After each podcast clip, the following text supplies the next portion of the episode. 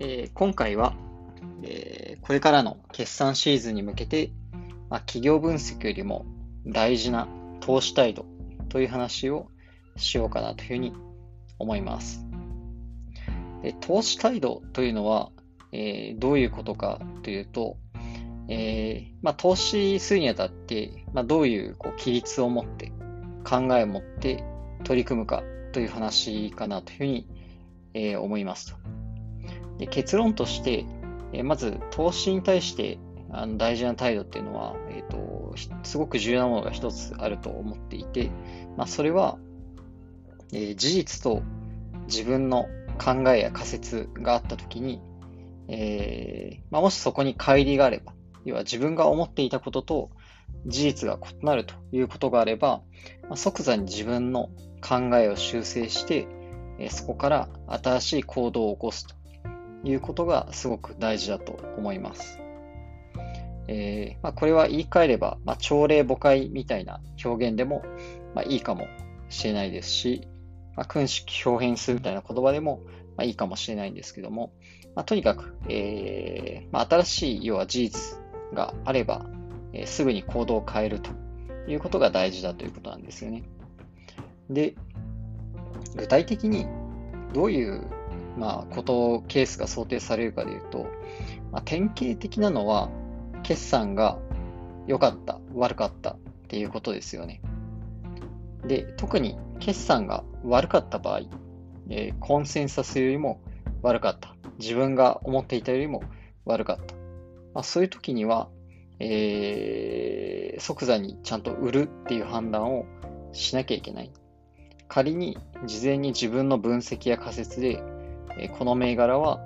え将来性もあるし、まあ、短期的にも業績がいいというふうに、え分析予想していたとして、でもそれはあの外れてしまった場合、えーなんか投資家としては自分のその過去の考えにどうしても執着してしまう。えーもしくはその自分が持っている株が含み損になったりとか、えー利益が削られてしまったときに、えーもう少し時間が経てばとか、次の決算を迎えれば元に戻るんじゃないかみたいな淡い期待を抱いてしまうっていうことはよくあると思うんですけど、まあ、そういう自分の損失を確定したくないがために、自分の過去の仮説、分析内容に、えー執着をして行動を変えられないっていうことは、えーよくあることだと思います。で、それはあの損失を拡大する、えー他の人に比べ、他の人というか他の銘柄に比べて自分の投資パフォーマンスを落とす、えー大きな原因になるなというふうに思うんですよね。だから、まあ、あの別に決算だけではないと思う。まあ、典型的にはとにかく決算。決算が悪かったら、えーまあ、早くお別れをする。まあ、それは、えー市場みんなの期待、まあ、具体的にアナリストの期待、市場の期待に対して、えー裏切るような結果を出してしまったんだから、まあ、当然売りがボンボン出るのは当たり前だと。で、そこの、そういう銘柄を、まあ、どんな自分が仮説や分析結果を持っていたとしても、えー保有していて、まあ、いいことはない。えー、その後もし自分自身がその銘柄を保有していたということは、仮説にしろ分析にしろ、えーその銘柄は、えー良い株価が上がるっていうふうに期待をして持ってたわけですよね。でもその分析結果は、え見事に外れてしまったと。まあ、そしたらすぐ自分の行動を修正するするべきなのは、まあ、当然のことで、それは、いや、ちょっと目先ではミスがあったけど、長期的には有望だから、え保有し続けよう。これは1年とかの話じゃなくて、え5年とか10年の話なんだっていう言い訳も出がちですが、まあそういうのはあんまりなんか考えてもしょうがない。え5年先、10年先の話なんてしてもねっていうことだと思うんですね。まあだからそれはあの当たるも八景、当たるも八景の世界なので、えーまあすぐ行動を変えようと。えーそれに対して例えば、まあ、決算以外についてどういうケースが考えられるかで言えば、大統領選どっちが、えーこう選ばれるかっていうこととかですね。バイデンさんが選ばれるって予想して、クリーンエネルギー関連に投資をしてたんだけど、まあ、どうも、えーちょっとこう、芳しくなさそうだということであれば、まあ、すぐに撤退の準備をしておくであるとか、えーまあ、他には、まあ、ワクチン承認される、されない、まあ、承認されるという前提で、えー、景気連動株を持っていた場合、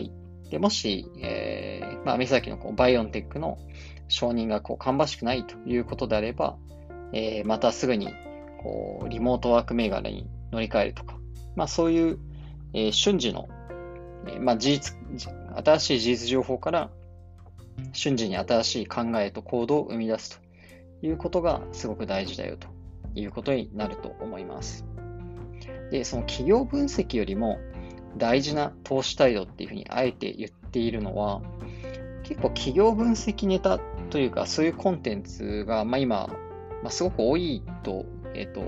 思いますと。で、企業分析は、と前提としては大事というか、自分が投資してる銘柄が、まあ、どんなビジネスをやっているとか、まあ、どれぐらい成長をこう目下でしているのかとか、えーと、どういうプランを、まあ、対外的に出しているのかとかっていうことの、まあ、理解をしておくことはすごく大事だと思うんですよね。なんかよくわかんないけど、決算いいから、えー、まあ、買っておこうっていうふうになると、なんて言うんでしょう。まあ、それは別に、あの、それで儲かるか儲からないかで言うと、まあ、儲かっちゃう場合も全然あるかなっていうふうに思うんですけど、うーん、まあなんか、なんて言うんでしょうね。まあ直近決算が良かったりしても、なんかどうもこう気長いなとかリスクがあるなっていうようなケースって結構あると、まあ、思うんですよ。例えば、まあ決算の情報はないけど、最近 IPO して、え、値がすごく上がったスノーフレークとかは、まあ事業も成長してるし、あの株価も伸びてるんだけど、まあ、PL はあんまり綺麗じゃないし、えー、重量課金制だしっていうことで言うと、まあ、最近のこうファストリーが下方修正したっていうことを考えると、まあ、なんかこうリスクはあるなっていうことは認識できる。なんかそれをこう単にこ成長性があるとか株価の上がりがいいっていう情報だけで握りしめておくっていうことと、まあ、そういうビジネスの構造をある程度理解しておいて、まあ、リスクがあるなっていうふうに認識しながら握りしめておくことっていうのは、まあ、その後のこう、新しい事実情報が入った時の、まあ、解釈にやっぱり影響しますので、え、ー、と、分析とか、まあ、こういうストーリーだろうなっていうふうに推測しておくことは、えー、大事は大事ですと。まあ、大事なんですけど、えっ、と、まあ、とはいえ、そういう分析とか、まあ、将来はこういうストーリーで伸びるみたいな話とかって、まあ、あんまり当たんないんですよね。で、えー、っとですね、当たらない、当たらないっていうのは、えー、っと、例えば株価がぐんぐん伸びてる銘柄について考えたときに、えー、例えば、 Zoom であるとか、えー、少し前のクォーターの Shopify であるとか、えー、下方修正出すた出す前の Fastly みたいなものっていうのは、まあ、その決算にサプライズがあったから、えー、株価がぐんぐんって伸びたということなんですよね。で、決算にサプライズがあるということは、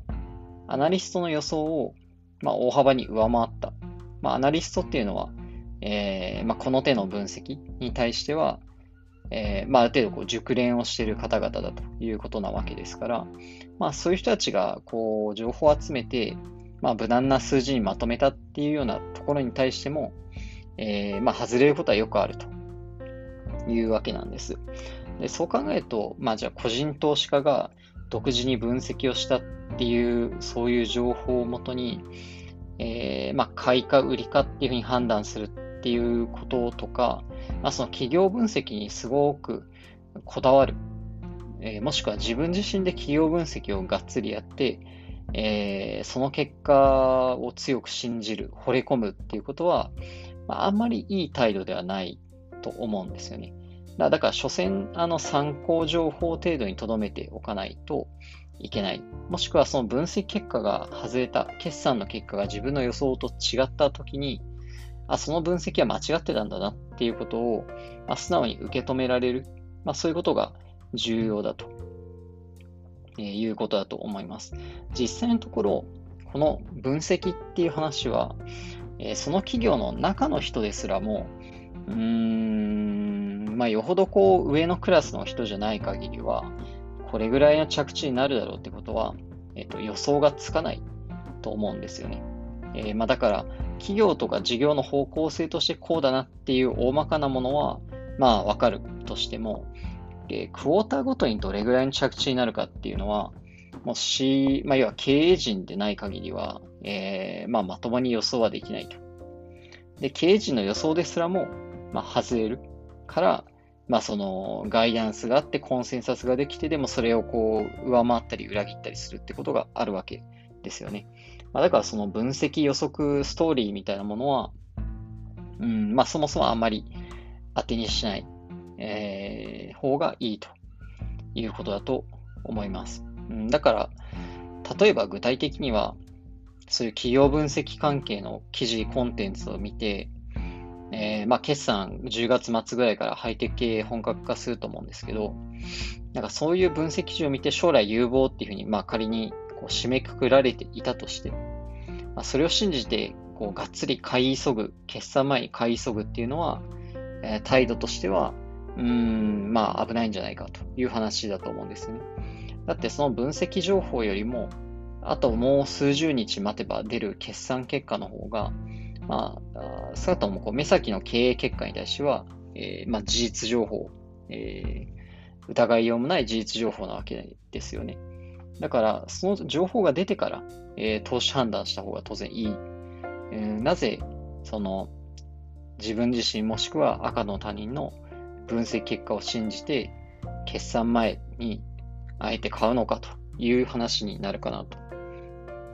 いうふうに思います。なんで、それは、えっ、と、さっきの冒頭に言った、えー、事実を大事にする。新しい事実を大事にする。でそのその事実をもとに自分の考えと行動を変える。えー、それをスピード、スピーディーにやるっていうことが大事な投資態度だっていう話をしたと思うんですけど、えー、そこに対しては、まあ、反する行為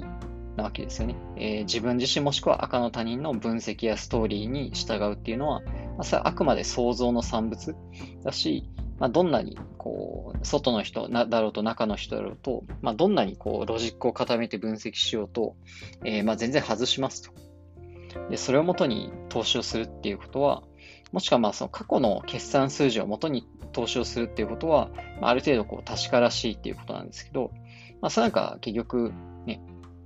ヤフーファイナンスとか見て投資するのとあんま変わらないわけなんで、なんかこう分析内容に惚れ込んで投資するっていうのは、えー、結構こう幻想の世界にこう迷い込みながら投資するに近いような態度になりがちだっていうところで言うと、えー、まあしっかり決算をじっくり見て、まあすごいシンプルな情報なんだけど、まあそれをもとに、えっ、ー、と、投資判断をする。だから、四半期ごと、大きく乗るのであれば、ちゃんと四半期ごとにやるっていうことをちゃんと考えていった方が良いよということだと思います。で、うーん、まあその企業分析やストーリーの延長にある話かなとは思うんですけども、えー、やっぱりこう、あんまり、なんでしょうね、えー、その企業の例えば技術であったりとか、うーん、プロダクトみたいなものにこう惚れ込みすぎると、あの、結構 Fastly はよくなんか言われてる、まあ、エッジコンピューティングが生んだみたいな話、まあ確かに技術的にはまあ素晴らしいのかもしれないんだけども、まあそういうとこう目先の経営結果がいいかどうかっていうのはちょっとまた別問題。要は実行力がなければ経営は良くならないんでっていうので、で逆にこう将来こういうふうな、こう、なんでしょうね、青写真を描いてるよみたいなことは、まあ別にど、どの会社もあの、言えるっちゃ言えるとは思うんですよね。例えば、最近だと、こう、クリーンエナジー関連の会社で、まあ、あの、いろんな、ね、あの将来像をこう、華々しく、こう、宣伝するってことがあった。例えば、あニコラみたいなケースもあったりとかすると思うんですが、まあ、それの、ニコラのストーリーに惚れ込んで買った人っていうのもいっぱいいたし、まあ、私もそれは見て、なんか面白そうだなっていうふうに思ったこともあって、で、まあ、ストーリーとか、その長期的にはこうなるみたいな夢の話は、まあ、あの、いくらでも、あの、言えるということの表れだとは思うんです。まあ、それと現実どうかとか、目先の経営状況はどうかとか、数字を出せるかというのは全然別の話。だから、その分析に、あの、溺れるっていうことも危ないし、えっ、と、その会社の将来性とか、成長ストーリーとか、あのなんかそういう話に惚れ込むのも危ないよと。で、それは、その、事実にのっとって投資判断していくっていう態度には、え、ー、と、反するよっていうことも、えー、もう一つ言えるかなと思います。で、まあ、このハイテク系の銘柄で言えば、まあ、結構サブスクリプション型のサービスも多いので、あの年々成長する、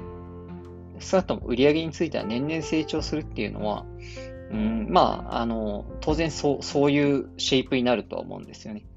だから、こう、5年後、10年後、伸びてるよねとか、成長してるよねとか、株価が上がってるよねっていうことは、まあ、そりゃそうだっていう話になりやすくって、